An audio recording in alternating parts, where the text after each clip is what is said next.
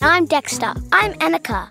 We are the Fact Detectives. And we're friends with some of the coolest grown ups around. They know all the facts about everything. Ken is an expert grown up.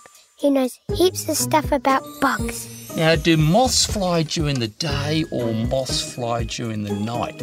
Yes. Um, in the night. Excellent. Joanna is an expert grown up who knows heaps of stuff about our gut. The helpful microbes in our gut are a chatty bunch.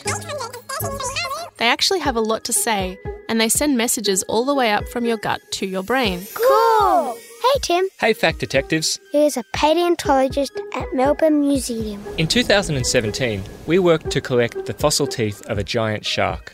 It died on the seabed 25 million years ago. Back then, Australia was still pretty close to Antarctica, but the oceans were much warmer, and the sharks back then were as long as a bus. Wow! The Fact Detectives, a Kindling co production with Museums Victoria, coming soon on Thursday, the 19th of September.